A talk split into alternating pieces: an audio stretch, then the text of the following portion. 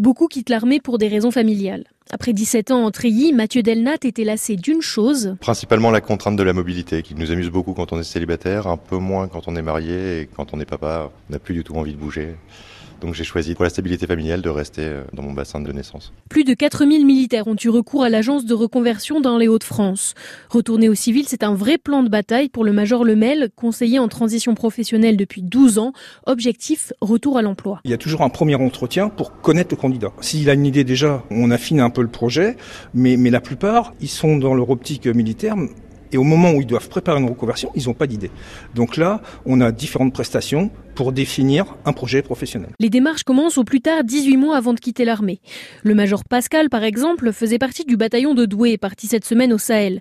Alors quand il a appris cette mission, il a choisi de retourner au civil, toujours pour des raisons familiales, dans une entreprise d'informatique. J'étais sur un forum de l'emploi euh, avec mon CV, euh, comme n'importe qui. Et ils m'ont vu, euh, mon profil leur a plu, j'ai été recruté. Donc euh, depuis fin mars, euh, je travaille chez eux. Il est toujours payé par l'armée le temps d'une sorte de période d'essai avant de devenir salarié du privé. C'est là où finissent les trois quarts des anciens militaires. Pour le major Lemel, il ne privilégie pas un domaine en particulier. C'est sûr qu'on pense souvent au métier de la sécurité, au métier du transport parce qu'on a des acquis, des compétences, mais il n'y a pas de limite dans le domaine de la reconversion, que ce soit dans l'informatique, ambulancier, je sais pas, tous les métiers sont possibles. Et donc, s'il faut une formation, on peut financer soit en partie, soit totalement une formation quel que soit le domaine. Mathieu Delnat, par exemple, est devenu serrurier.